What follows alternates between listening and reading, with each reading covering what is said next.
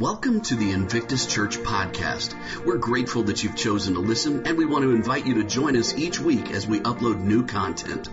Our prayer each week is that those who listen in would not just be stirred or inspired, but also changed.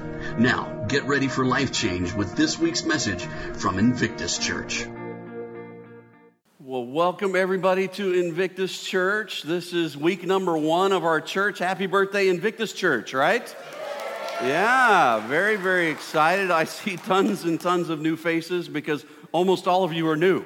And uh, so I'm really, really glad that you are here today. Really glad that you've chosen to be a part of uh, this new movement of God. And uh, I pray that uh, you'll come back and uh, that you'll jump in and start serving and helping us get things rolling because uh, we truly do believe that the best is indeed yet to come. Uh, we believe that all the time that uh, when God shows up and does something great, uh, He's just showing off a little bit and He wants to show off a little more in the future. And uh, He just always reveals Himself to be a great and wonderful God, doesn't He? Yeah. All right. Well, today we are going to be starting this series called q&a it's uh, going to be an interesting kind of unique series where rather than a typical uh, type sermon that uh, i would normally preach uh, we're going to have little kind of almost mini sermons. And um, I had a pastor when I was young told me if you preach sermonettes, you're going to get Christianettes.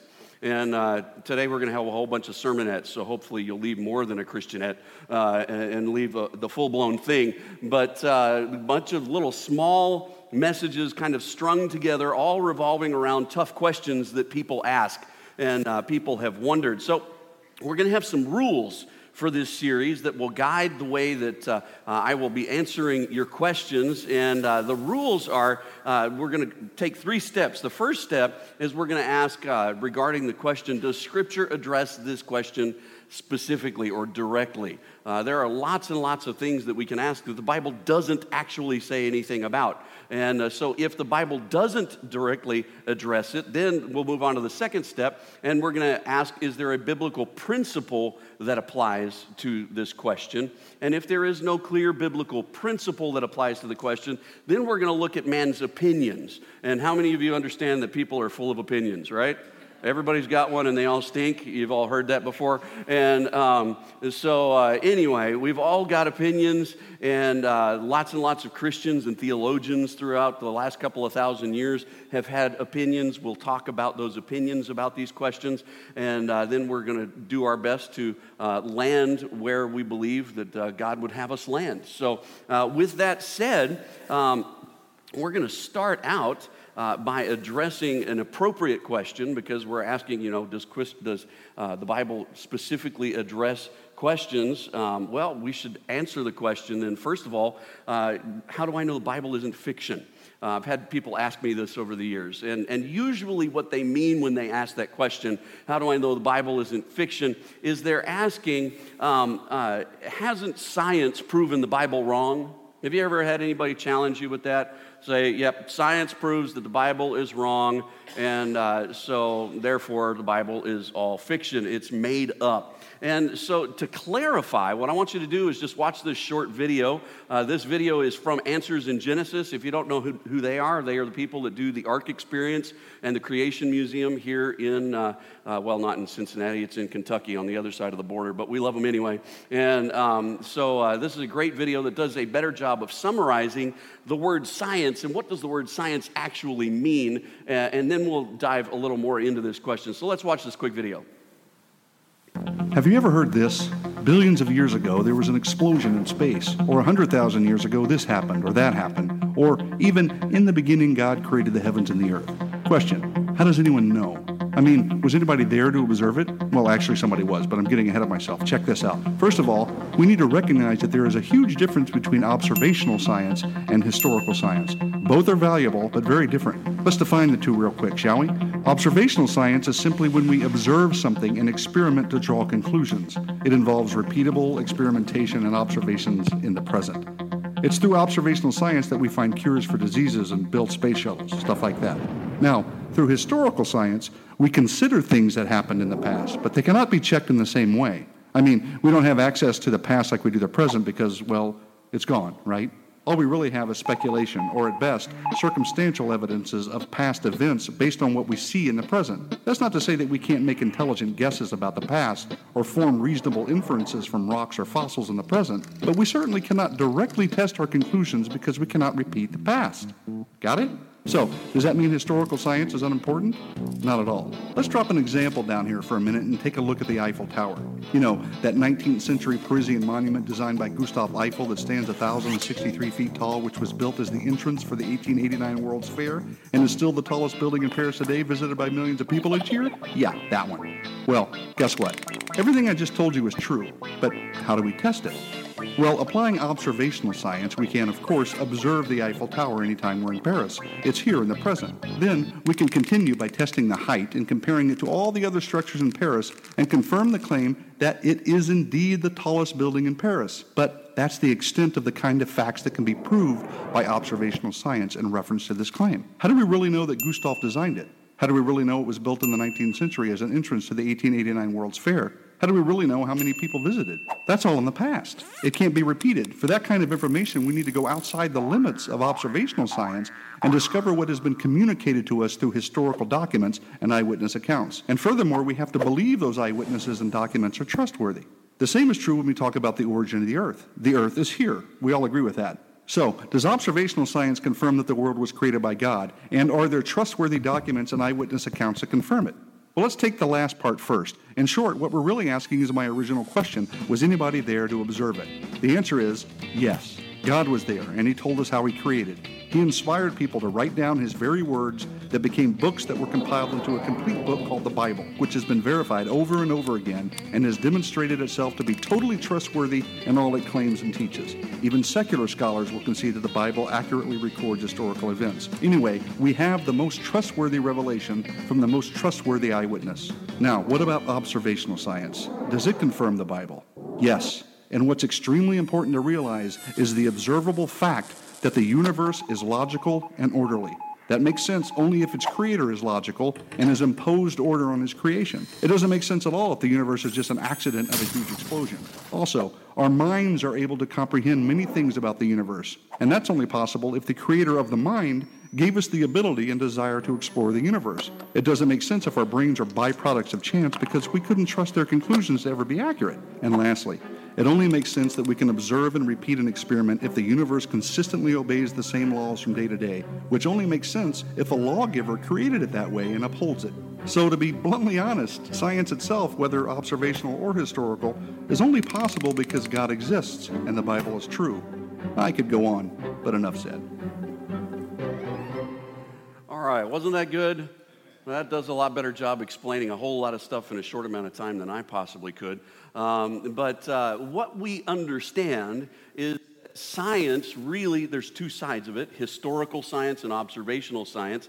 And you can't prove the Bible wrong or not wrong using observational science because it's in the past. So we have to depend on historical science. That's eyewitness accounts, uh, that's other documents outside of Scripture that corroborate it, and those kinds of things. And no one in human history, uh, for the last 2,000 years since Christianity began, has been able to disprove the Bible. Lots of people claim they have, but when you get right down to it, they haven't been able to legitimately disprove the Bible. In fact, here's what most of the time happens when people set out to really study the scripture and determine whether or not it's true or false, they become believers.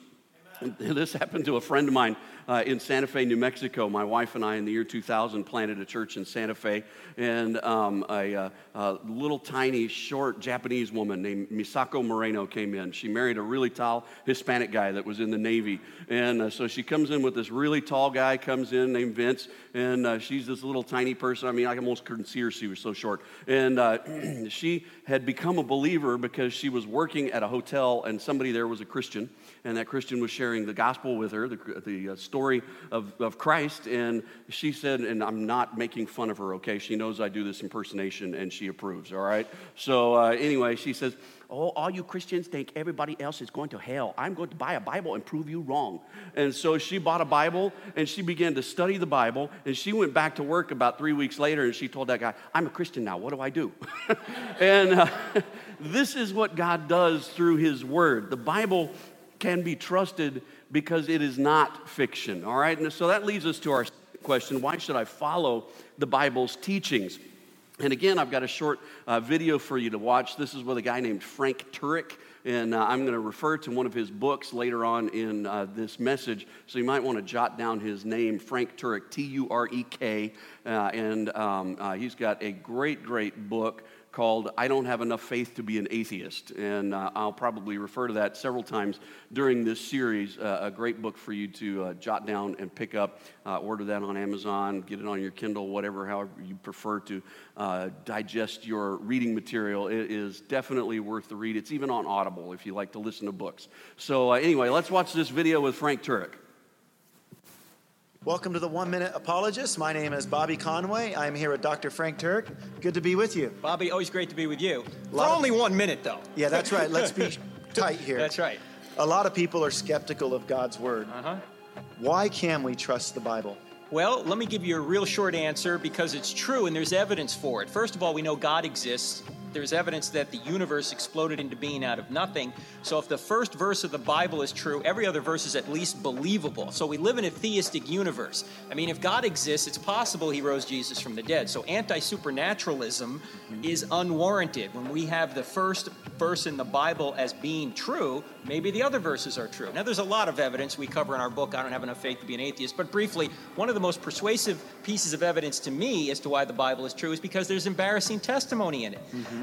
These New Testament writers wouldn't have made themselves out to look like stupid, uncaring, rebuked cowards who ran away while the brave women were the discoverers of the empty tomb. What man would have made that up? Nobody would have made that up. Men wrote it down and said that they were fearful, they were rebuked.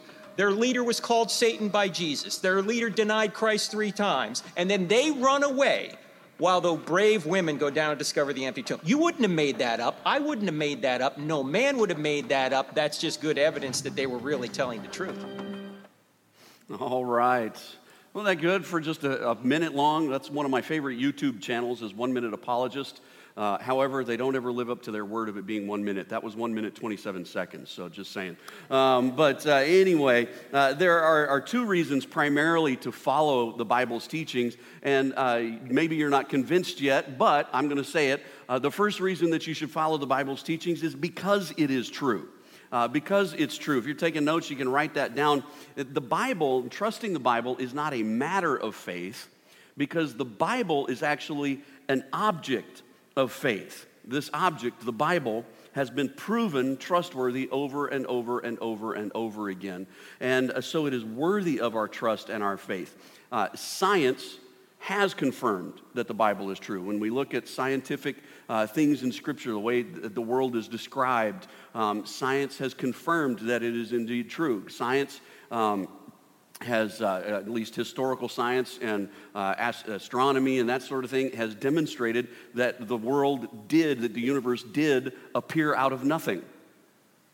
And that comes straight, like Frank Turek just addressed, from the first verse in the Bible. In the beginning, there was God, and he created the heavens and the earth. Came from nothing. Uh, the, the, doctrine uh, that we call in Christianity of ex nihilo, it came from nothing. That's Latin, means from nothing.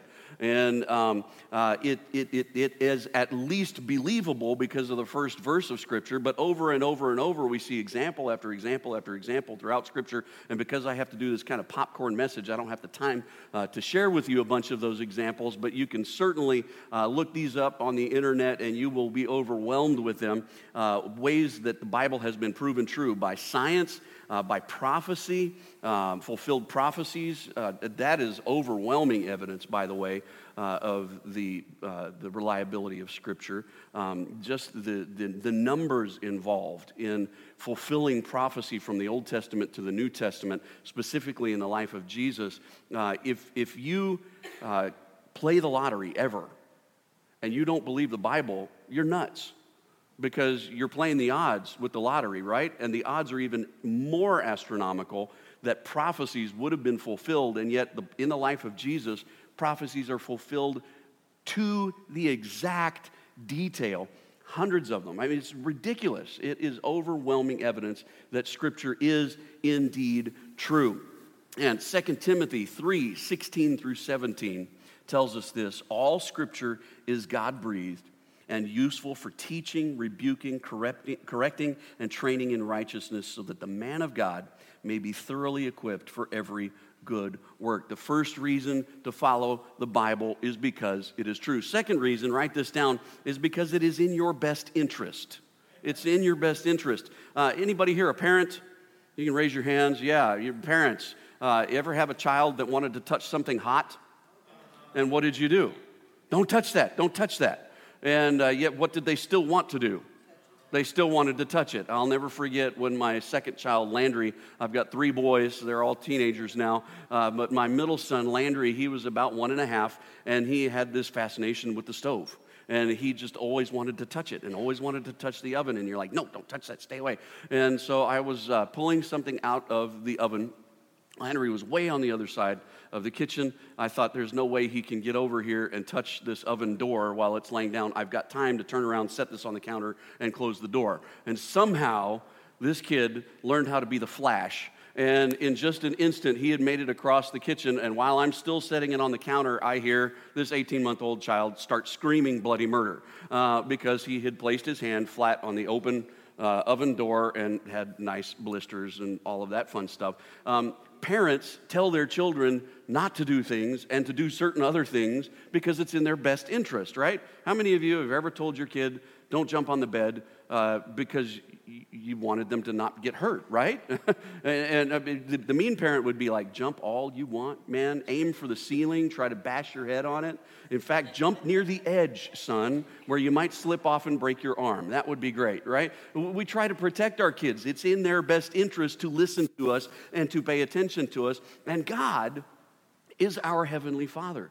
The scripture describes him as a loving, perfect, generous, patient, full of mercy, full of grace Father who wants what is best for us. It is in our best interest. Psalm 119, which is the longest chapter in the Bible, is all about God's Word. The longest chapter in the Bible is about the Bible. It's about how trustworthy God's teachings are. Look at what uh, Psalm 119, 105 says Your Word, speaking of God's Word, is a lamp for my feet and a light for my path. Has anybody ever stubbed their toe in the middle of the night by not turning on the lights? Right? Uh, thank God for the iPhone, right? As soon as that was invented, we don't have to turn all the bright lights. You just call up your phone and shine a light unto your path, right?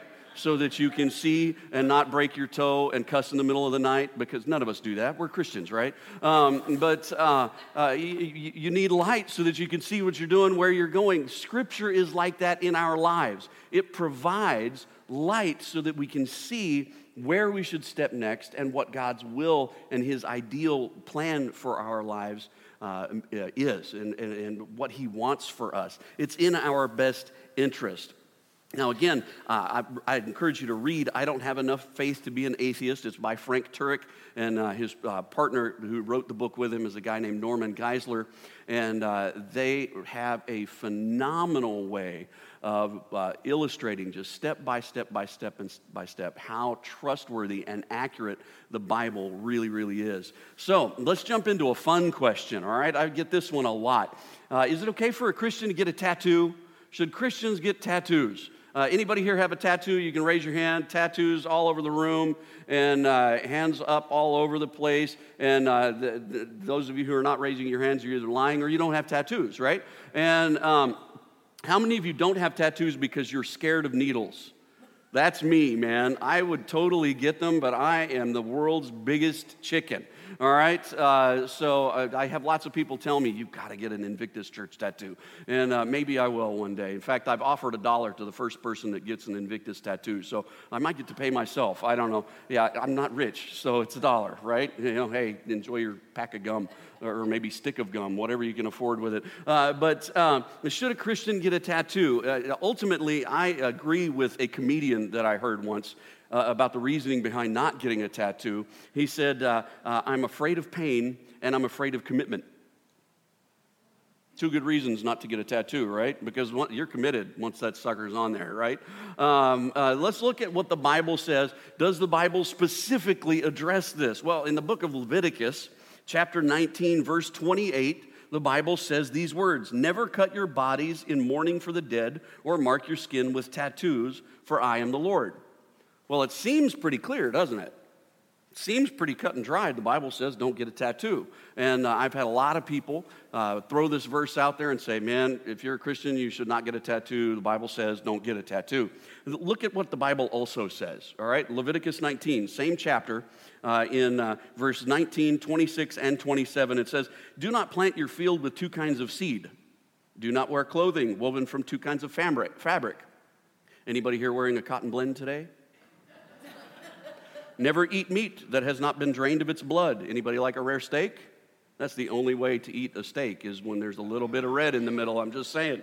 Um, do not trim off the hair on your temples or clip the edges of your beards. Well, I'm in trouble because I can't grow anything from here to here. I have a bald spot on both sides of my face, so God trimmed it for me. So if I'm going to follow this particular passage of scripture, I'm in real trouble. Uh, anybody here shave your sideburns off? Yeah, I mean, violating scripture, just saying.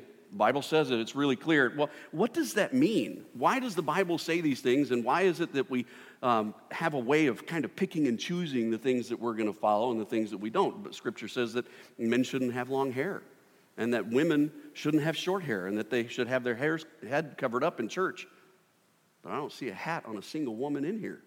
So are we just saying, ah, we only want to uh, uh, follow some of the Bible and not other parts of the Bible? Are we hypocrites? Are we uh, just inconsistent? What's, what's the deal here? Well, we have to understand the context of Scripture to understand what it means for us today. How many of you understand that the Bible was written in an ancient world and it was a world that was vastly different than the world that we're in now? You get that, right? Um, so we have to ask the questions when we are interpreting Scripture what did it mean to the person who it was written to? The people that it was written to at that time, it had very specific meaning. And the people who read the book of Leviticus when it was originally written, uh, the, the uh, Israelites, they understood that all of these things in Leviticus chapter 19 all have to do with worshiping false gods. And they were given the Ten Commandments by God. Moses went up on uh, Mount Sinai, came down with the Ten Commandments, and the first two. Anybody know what they are? Putting you on the spot. What are the Ten Commandments? The first one, thou shalt have no other gods before me, right? You should worship no other God but God, and make for yourself no graven images. And then the third one has to do with our relationship with God. Anybody know what that one is? Honor the Sabbath day and keep it holy. The first three of the Ten Commandments all have to do with our relationship with God, and two of them have to do with not worshiping other gods. Now, these things outlined in Leviticus 19 were habits of people who were not followers of Yahweh, the one true God of the Israelites.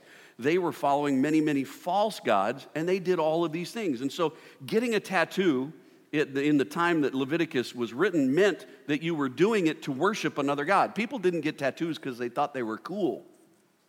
They got tattoos in this context because it was an act of worship to a false God. So we have to understand that context in order to understand what does it mean for us today. What's the principle in here? The principle is this don't worship anybody but the one true God. Amen. That's it. Now, can you go get a tattoo today and go down the street and get a tattoo here on Colerain? There's a couple places, uh, and still love the Lord God and believe in only one true God? Absolutely. Context of our culture has changed. There are many Christians, I've got Christians on my staff who have tattoos, and I'm okay with that uh, because uh, Scripture makes it clear that the important thing here is the principle behind what Scripture says. Anybody who throws it in your face that you shouldn't have tattoos, when they go to church, they need, if they're a lady, they need to be wearing a hat. If they're a guy, they got to have short hair. And they cannot use two different kinds of seeds in the same field when they're planting. Uh, they can't wear a cotton blend. They'd better stick to every single word if they're going to throw that one back in your face. Everybody clear on that? All right, here we go. Uh, I'm just going to address this real quick regarding tattoos. I think there are several reasons that you shouldn't get a tattoo, and there are several reasons that you might consider getting a tattoo. Uh, first of all, uh, you, you may appear rebellious to some people if you get a tattoo. Uh, my wife was uh, uh, uh, had a job in Texas when we lived there. We lived in New Mexico, Texas, Oklahoma, and now we're out here in Ohio. And um, uh, when we were in Texas, she was interviewing a lady who had a whole bunch of visible tattoos. And as an interviewer, she came home and she was like, "You know, I just have to say, honestly, I'm a, I was a little biased." It was distracting, and I wondered, is she going to be as good as an employee as the other people? Now, was that fair of my wife? Maybe not, but I've had those same kind of judgments about people. I mean, we all fail and make judgments based on the way people appear. Somebody shows up to a job interview wearing jeans, you're probably less likely to uh, have a further conversation with that person than maybe the guy that shows up wearing khakis or a suit and tie, right? Uh, but if he's getting a job at McDonald's, he shows up in a suit and tie, that's probably also not appropriate. You know, maybe he's overqualified or just delusional. And, and so we make judgments on appearance all the time. And you have to understand that that's the way people are. It's not necessarily fair, it's not necessarily right, but people will judge you based on your appearance. And so, so, that's something to consider if you're going to get a tattoo. Another thing you ought to consider is that it can be dishonoring to the temple of the Holy Spirit. Now, what I mean by that, Scripture says that when we are followers of Jesus, when we are Christians, the Spirit of God lives within us. Our body becomes the temple or the house of God. And we have to ask ourselves, what do you want us to do with this, Lord? Now, if you get something that is a tattoo that's not honoring to God, then you're dishonoring him in his temple, and it's pretty permanent. It's hard to get rid of a tattoo. Uh, laser removal is not 100%. And so you've got to really consider these things before you get a tattoo. The third one is you're making a permanent decision. Uh, again, the, the, the, laser thing, you can get it done, but most people don't want to spend a whole lot of money. It's way more expensive to get rid of a tattoo than to get one. And there's not a 100% uh, uh, guarantee that you're going to be able to get rid of it. So uh, if you get your favorite band right now tattooed on your arm, I mean, had I done that in the 80s, I'd have Mr. Mister right here, okay? It, it, it's not like anybody today is going, oh, dude, Mister, Mister, yeah, right? Um, or Stryper. I was really into Stryper when I became a Christian. The first heavy metal Christian band. They had the hairspray and the spandex, and they looked like women. And I had their big poster hanging on my wall, Yellow and Black Attack. Man, it was not awesome. Um, but, uh, you know, have, if I had a Stryper tattoo, I would be embarrassed, right? And so we have to realize that it is a permanent decision. Now, reasons to get a tattoo. Just to be fair, uh, there's, there's a couple things that you might consider there. Uh, uh, tattoos aren't specifically identified with idol worship today. And so it's, it's one of those things where, you know, I, I believe that according to Scripture, it's okay. Uh, but another reason that you might consider get, getting a tattoo is tattoos can be a great way to witness to people, can be a great way to share your faith with people. Um, tattoos almost always have a story. When I meet people with tattoos, I always ask the question, what's the story behind your tattoo? Because they love to talk about their tattoos. It's a great way to get to know somebody and learn a little bit about them. And uh, some of them might be, well, I made this terrible mistake, and that tattoo actually hides another one, you know? And so you learn a little bit about them. Or they say, oh, well, this, this means something to me, and this is my kid's birth date, or uh, whatever, or this is my favorite verse of Scripture. If I were going to get a tattoo, here's what I would get I would get Proverbs 3, 5, and 6 tattooed right here and right here. I'd put five on this arm and six on this arm, and I would get it in, uh, printed in a font called Aurebesh. If you know what Aurebesh is, you are my people. That is the Star Wars alphabet. Um, and I would do that because I have been a rabid Star Wars fan since it came out in 1977. If you uh, go down this uh, hall to the ladies' room, the upstairs ladies' room, right next to that is my office. You're going to see all my Star Wars junk in there. I've got lightsabers hanging on the wall, a giant AT-AT Millennium Falcon. Most pastors have pictures of Republicans and Jesus in their office. I have Star Wars stuff, and um, uh, I'm a Star Wars nut, and I love to talk about Star Wars. I also love to talk about Jesus and God's Word, and so I think it would be really interesting to have Aurebesh alphabet here printed on my arms with um, a verse of Scripture that has been my life verse Proverbs 3, 5, and 6. Trust in the Lord with all your heart, and lean not on your own understanding. In all your ways acknowledge Him, and He will make your paths straight. Uh, that, those verses have guided me since I became a Christian when I was 15 years old, and still guide me today. And what a great conversation starter, right? And it would be u- unique and weird, and I'm a geek, and I'm okay with that. So, uh, anyway, uh, there we go. Uh, all right, next one. This, this, this one is a little bit more controversial, and uh, so, so brace yourself. Is it okay to get breast implants? Yeah, we're talking about that in church. Poke the person next to you and said, He just asked that.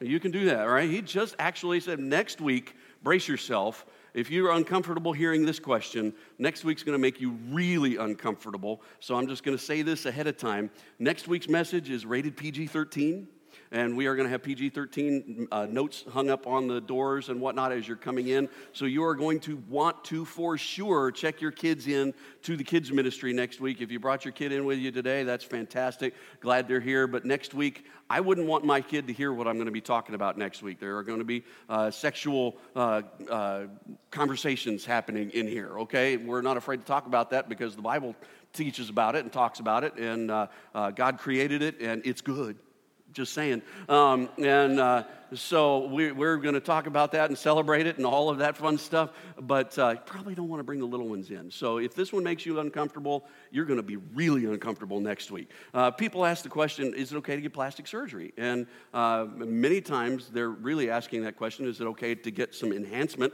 Well, we ask the question what does the Bible say about that? In Genesis 51, verse 1, we find so Ephraim's wife departed for a season of time, and upon her return, Ephraim found that was once that what once has, had been as apples was now as melons.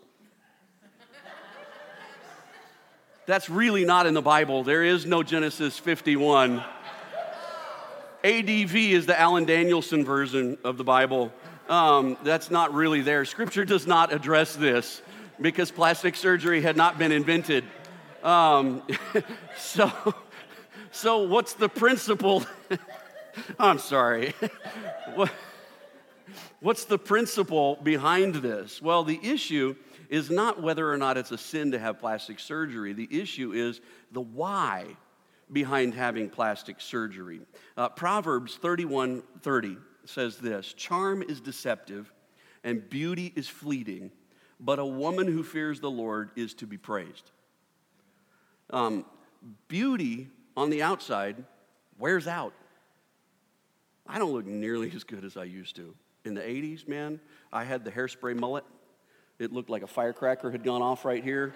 I hide all the pictures of it. You're not going to find them. And my hair was way down here in the back. It was it, mine was party in the front and party in the back, just for the record. Uh, but I had the hairspray mullet. I wore the tight acid washed gray jeans and the gray cowboy boots. And um, man, I looked good for 1987. Um, but thank God I don't dress like that today. Uh, one, I couldn't fit into that in my life, dependent on it. I just don't think I could pull off a mullet anymore. But, um, you know, we changed the way that we look over time. And uh, as you get older, uh, things start to relocate and you know parts of the body don't look quite like they used to look and your face gets more gray hairs and more wrinkles, and uh, you may be smiling, but you don't really look like it because you got so many lines on your face, still look like you're frowning. Um, you know, uh, beauty changes over time, but what matters is our character. First Chronicles 28 9 says, The Lord searches every heart and understands every motive behind the thoughts. The Lord searches our hearts and pays attention to what's going on in here. So, my answer to this question is uh, Is it okay to have plastic surgery? Is it okay to get breast implants? Is why are you doing it? Are you doing it because you're finding your identity in other people's approval of you? Are you doing it because you're finding your identity in the way that you look and how you feel about your looks? Or is your identity found in Jesus? You see, if your identity is, I am a Christ follower, and Jesus is the centerpiece of my life, then it won't matter what you look like. You could get in an accident tomorrow and you could be completely disfigured and you'd be okay because you'd say, you know what, I mourn that I'm not looking like I used to look and that it would be sad and frustrating and difficult, but I'd be okay because my identity is not in this temporary body. My identity is in Jesus. And what does Jesus say about us? We are loved. That when we are in Christ, we have become perfect. He who knew no sin became sin that we might become the righteousness of God. When we are in Christ, we are loved and accepted and forgiven, and God has given us His grace and His mercy. Nothing can separate us from Him. And no matter how difficult life can be, no matter how frustrating and uncomfortable and difficult things get and painful things are, I can make it because Jesus is the centerpiece of my life. I can do all things through Christ who gives me strength. So, answer the question for yourself where does your identity come from? And I think that will answer the question whether or not you ought to get plastic surgery. All right, is it okay? This is a, a related question. Is it okay to wear sexy clothes? Is it okay to dress kind of provocatively and come in, you know, chicka, you know? Um, is that all right? Well, 1 Timothy 2 9 says, and I want women to be modest in their appearance. They should wear decent and appropriate clothing and not draw attention to themselves. Now, why didn't Paul say this about men? Because men don't look good. I'm just saying, have you ever stood, here's a man, here's a woman, pretty, mm, hairy, smelly. I just don't, yeah, no, I mean, it, it, also, men and women are, are uh, aroused differently. Very seldom does a woman look at a man and go, oh my gosh. You know, I mean, it's just, it's a different thing, right? Um, women are aroused and interested in men based on the way those men treat them and how, how compassionate or loving or generous or gentle that person can be. Uh, men get turned on with these devices right here, eyeballs, right? Uh, as soon as they're open in the morning, they're like, hmm, ah, yeah. woo, all right? And um, uh, we've all heard that why Adam called uh, Eve woman, right? Uh, because he saw her and he said, Whoa, man, right? Uh, guys are just turned on by looks. That's the way guys are wired. Um, and, and so God is saying to women, guys are perverts. Help them out. Right? He, he's saying that. 1 Peter 3 3 through 4 says, Your beauty should not come from outward adornment. Instead, it should be that of your inner self, the unfading beauty of a gentle and quiet spirit, which is of great worth in God's sight. So I ask again, if, if you're wondering, is it okay for me to dress a particular way and, and you know, wear a low cut shirt or really tight pants or whatever? Um, it, my question for you is why do you want to dress that way? This comes back to that plastic surgery question. Is it because your, your uh, identity comes from the approval of other people, or is there something else involved? Is there something else going on there? Uh, you have worth apart from your appearance.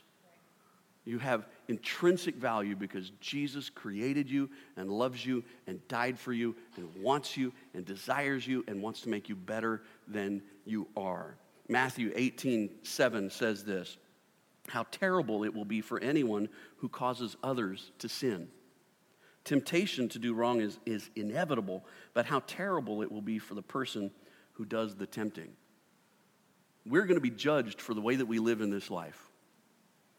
And the Lord says we got to be careful the way that we live. We don't want to cause other people to trip up and stumble. We've got to watch ourselves. So, these are some good reasons to watch the way that we dress. We need to find our identity in Christ, not our looks and not in people's approval. All right, here's another question that we're going to jump into. Um, why does God seem so different in the Old and New Testaments. Have you ever had somebody throw that up as an, an objection. Maybe you're trying to share your faith with somebody or talk to them about God, and they say, Well, I don't believe in God, and especially this whole Christianity thing, because you got these two testaments, the Old Testament and the New Testament. In the Old Testament, God's grumpy and angry and judgmental and harsh and killing people all over the place. In the New Testament, He's sweet and kind, and it's like God is bipolar. So, you know, what, what, what's His damage? What's the problem there? Um, and my answer to this question is God isn't different in the Old and New Testaments. When we read the entire Bible, we find that He is consistent throughout. That when people throw out this question, they're just objecting to something based on what they think they've heard or think they understand. But when you really begin to look at Scripture, you find that the character of God is described in one word. And that one word is holiness. Everybody say holiness. Holiness is one word that is actually made up of two words. There's two components to holiness. The one component is love. That's the component we really like. We're like, God is love. And we, we love love. It's, you know, there's songs written about it. Uh, and very few songs make great hits when they're about judgment, right? I mean, we don't write those songs because we don't like the other half of holiness. The other half of holiness is justice. God is a just God, but God is a loving God. And those two things are like two sides of the same coin. They make up holiness. And God's character is holy. He is 100% loving. He also is also 100% just. And we need to love the justice side and be as excited about that side as we are the love side. And here's why. Have you ever seen something wrong that happened and you're just like, "Man, I want to I want to do something about that. Somebody ought to Somebody ought to fix that. That's unjust. That's unfair. That's wrong. I can't believe that happened. You ever felt that? Um, I was watching a Netflix series called Making a Murderer. And uh, the, the first episode really got me because this guy had been wrongly convicted of a crime and spent 18 years in prison for it. And there's like, somebody ought to do something about that. He lost 18 years of his life. You want justice to be done. Well, scripture says that one day God is going to make everything right all the stuff that is wrong in the world, all the stuff that's broken in the world, all of the injustice and the sadness and the frustration and the hurt, God is going to make right one day. Now, shouldn't we be glad about that? We should worship him because he is a God of justice and he's a God of love. If he was only a God of justice, you know what hope you and I would have? Zip. No hope. But because God is love, there's great hope for us. We see God's justice and his love in both the Old and New Testament. God's justice is shown in Hosea 4, 5 through 6. I'm not going to read these to you, but I encourage you to go back and, and read these yourself, uh, maybe this week as you're studying Scripture. And uh, if you don't have that habit, I encourage you to do that. So here are some ways that you can read about the character of God this week, just in your own private time. Uh, and in the New Testament, we see Acts 5, 1 through 11, where God strikes somebody dead because they said they gave a bunch of money to church and they didn't. These people lied about their offering and God smote them, right? Uh, they walk into church and they're like, oh, yeah, we gave a whole bunch of money. And God is a God of justice, but God is also a God of love. We see this in the Old Testament in Joel 2:13. And in the New Testament, one of the most famous verses in the entire Bible, John 3:16. God so loved the world that he gave his one and only Son, that whoever believes in him would not perish but have eternal life. Because of God's love, we can escape the justice that we deserve. And we see that in both the Old and the New Testament. So, why does God seem so different in the Old and New Testament? Because he just seems that way. When you really study it, it's not that way at all. All right, last question for today jump right in here to the last question Is there an unpardonable sin? Is there a sin that I can commit that God won't forgive? This is a pretty heavy topic. Um, many people, or many times, the, the the real question behind the question is can those who have committed crimes such as murder, selling drugs to kids, sex offenses, child abuse, can those people sincerely ask God's forgiveness and be truly forgiven? Is there actually redemption for those people? And then how should a Christian treat those people? Uh, so it's kind of a loaded question. Uh, another question behind the question is have I messed up maybe unintentionally and I'm hoping I'm going to heaven, but I'm really not? And a lot of people worry and they question whether or not they are saved, whether or not they are actually going to heaven when they die. And, and they wrestle with that. And, you know, I'm trying to live a good life, trying to be a good person, but did I really blow it somewhere in my past? And maybe even not even on purpose? And, and, and God's just going, oh, sorry, you missed it, Ben. I, I told you to eat Cheerios and you ate cornflakes.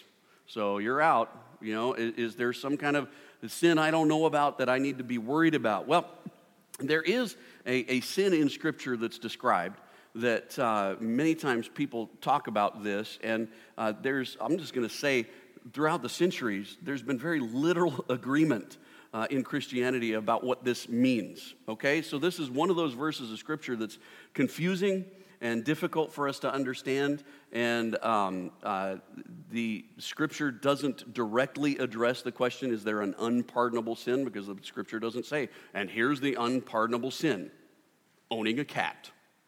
Right? The Bible doesn't say that. Uh, even though those of you who own cats, I'm praying for your wretched souls. Um, I'm just kidding. I actually like cats. I make fun of cats a lot, and people get offended by that. And my answer to that is it's a joke. All right? Relax. It's a joke. So, anyway, um, uh, the Bible isn't really clear on this is there an unpardonable sin, except that it says this in Matthew 12, 31 through 32.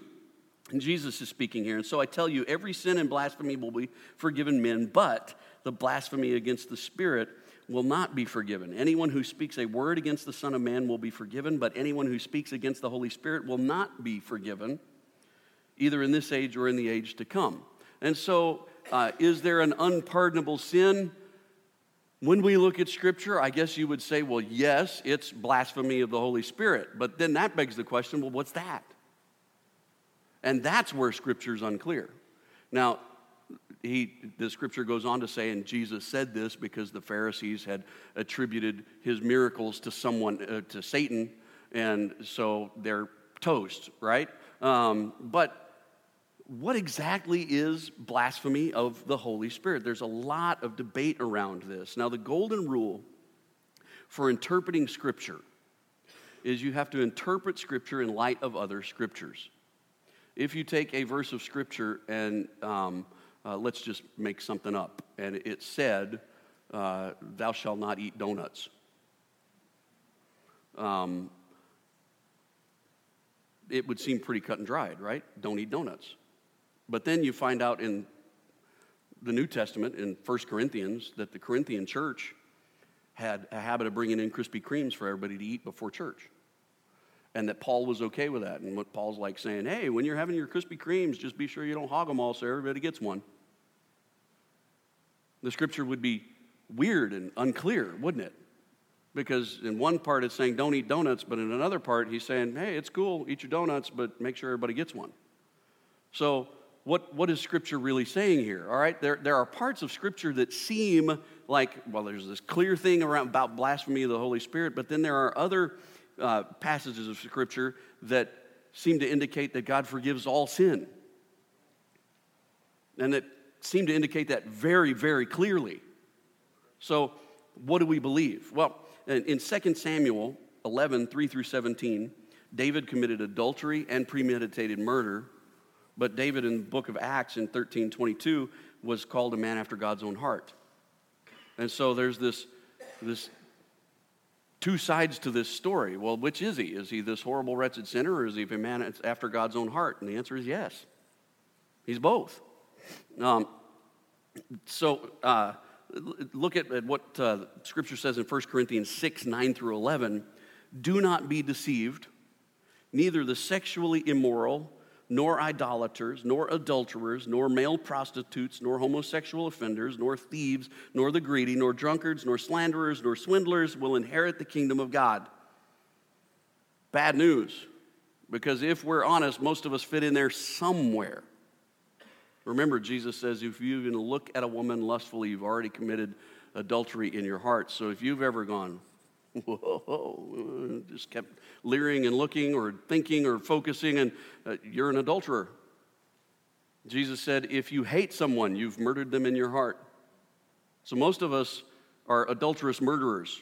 We're like King David, aren't we? The scripture is clear on this point. None of those people are going to get into heaven. But then it says this, and that is what some of you, what's that next word? Were. And that is what some of you were.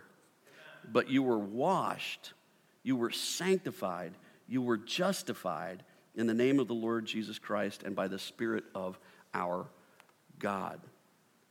When Jesus died on a cross, he did it for a reason.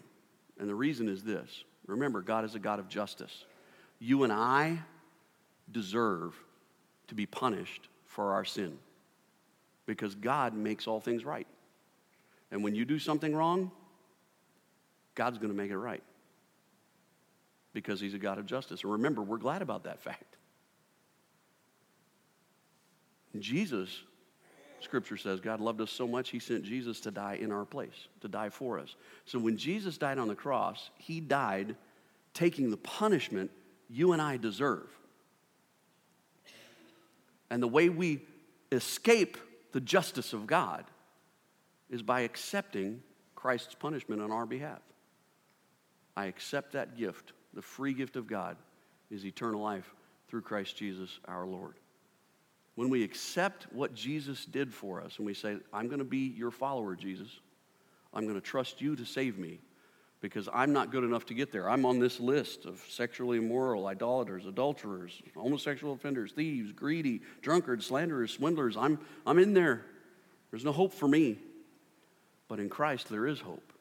He's writing, Paul is writing in this passage that we just read to Christians, to people who had trusted in Christ. So they were those other things. But in Christ, they are perfect.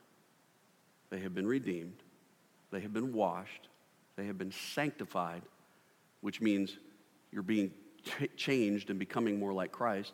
They have been justified, which means it's just as if I'd never sinned.